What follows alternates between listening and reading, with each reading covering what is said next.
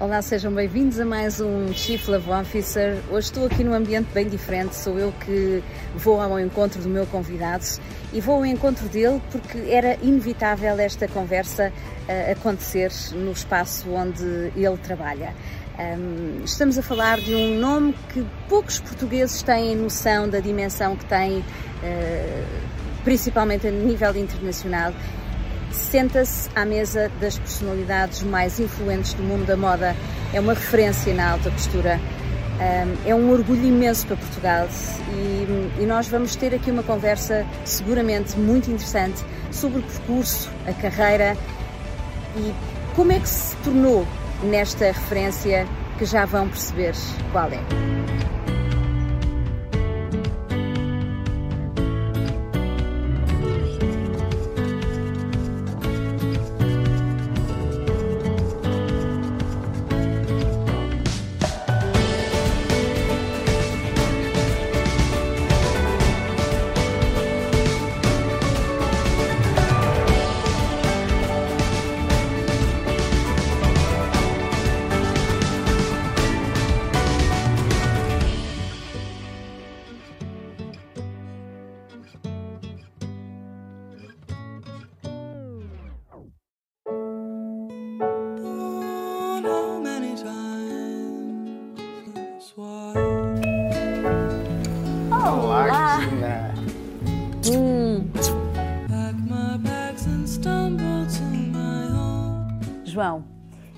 Não sei se caibo em mim de tanta felicidade de estar aqui neste mundo encantado das bonecas, que é este seu espaço. Muito obrigada por nos ter recebido. Que espaço é este, João? É, no fundo é, é, isso, é uma caixa mágica que eu quis criar desta.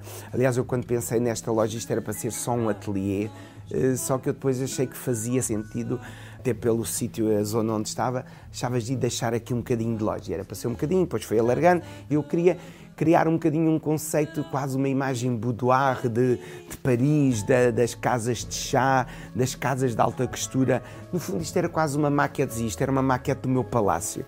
O João Rolo tem 37 anos de profissão, é um dos criadores mais sonantes a nível internacional e Portugal conhece-o pouco.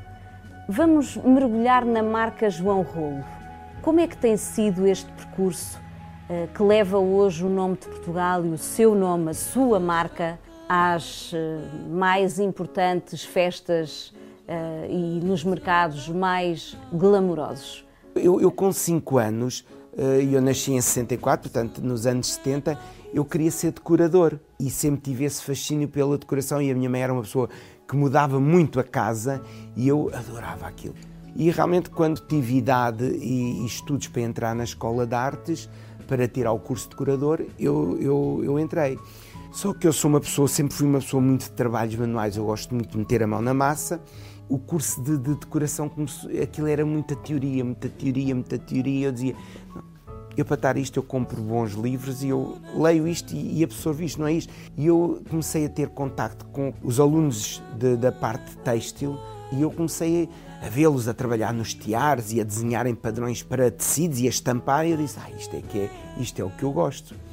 E, e mudei. Agora é assim, paralelamente a isto tudo, eu tinha a minha mãe que era modista.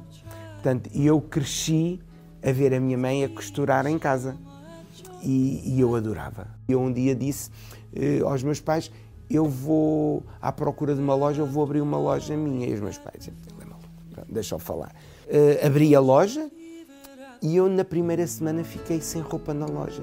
E eu disse: O que é que eu agora vou fazer? Porque eu agora não tenho tempo de produzir, não posso ter a loja fechada até ir fazer roupa, pensar aqui num plano, não é? Portanto, e isto fez-me acreditar nesse, nesse projeto todo. E quando eu comecei a, a, a ter um, um, núcleo de clientes que eu achava que me sustentavam um ateliê, eu fechei essa loja e montei o meu primeiro ateliê. Pronto, e aí eu comecei mais a tornar-me, fiz uma etiqueta a dizer alta costura e... Começou comecei... a apostar sem saber na sua própria marca. Sim, sem saber, uh, ou sem saber propriamente o que era uma marca. Uhum. Agora, sem dúvida, uh, o, meu, o meu grande salto internacional deu-se quando eu de repente sou convidado para fazer o Fashion Week de, de Monte Carlo, e foi um dos meus maiores sucessos.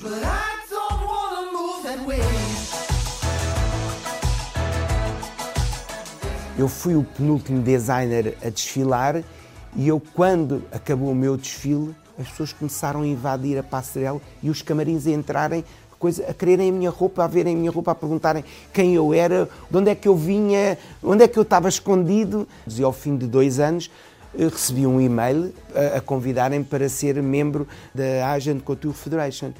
E eu fiquei nesse dia super, super eh, feliz porque era acreditar em todo um trabalho que eu tinha feito e eu disse: isto valeu a pena. O João tem um toque muito seu, tem a sua imagem de marca. E eu tenho muita curiosidade em saber que líder está aqui no, no criador João Rolo.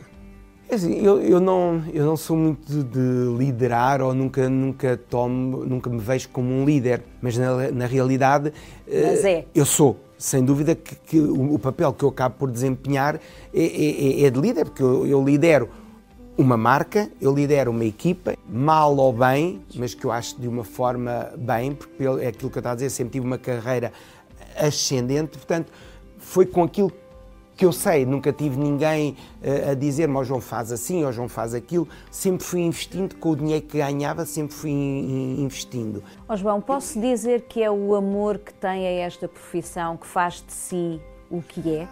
Sem dúvida, sem dúvida, Cristina. Todo o trabalho que eu, que eu faço era, era impensável fazer sem amor.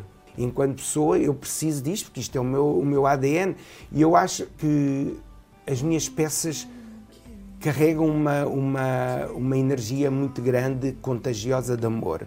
Porque eu só consigo trabalhar com a verdade. Portanto, as minhas peças são verdadeiras, são, são a verdade, ou pelo menos são a minha verdade. E, e é isso que eu tento que as minhas peças toquem as pessoas da mesma forma que eu, que eu fui tocado ao, ao, ao realizá-las. Eu acho que não há nenhuma peça minha que não seja tocada por mim. Até porque tudo o que é feito no meu ateliê é cortado por mim. Portanto, nem que seja pelo corte, as coisas têm a minha energia, têm a, minha, a, a, minha, a minha mão. Aquilo que eu faço, eu faço porque amo fazer o que eu faço há formas diferentes de criar um vestido para personalidades diferentes, de, de mulheres diferentes? Sim, claro que sim. Oh, Cristina, fazer ateliê é mais do que fazer roupa, porque no fundo eu sou um diretor artístico da minha própria marca. Eu tenho que conhecer muito bem a cliente, eu tenho que falar um bocadinho com a minha cliente para perceber a personalidade dela e depois eu vou tentar uh, gerir esteticamente aquilo que a minha cliente tem eh, na cabeça. Olha, eu gosto disto, quer dizer, eu tento gerir fazendo ou não fazendo, porque eu não faço nada que eu não gosto. E se, eu, se uma cliente chegar aqui e dizer, ah, eu sonhava ter um vestido assim, assim, assim, e eu digo, não, olha, não, não não tem pode, nada a ver. Não tem a ver consigo, não tem a ver com o seu corpo, não tem a ver com. Essa cor não pode ser consigo. Mas fazendo desta forma, desta e desta, eu consigo lhe dar o resultado que quero. Trabalho muito com psicologia, com, com o trabalho que faço, não é? que eu tenho que entender várias personalidades de clientes em vários estados das suas vidas, uns melhores, outros piores, e eu tenho que saber gerir isso com o meu próprio trabalho.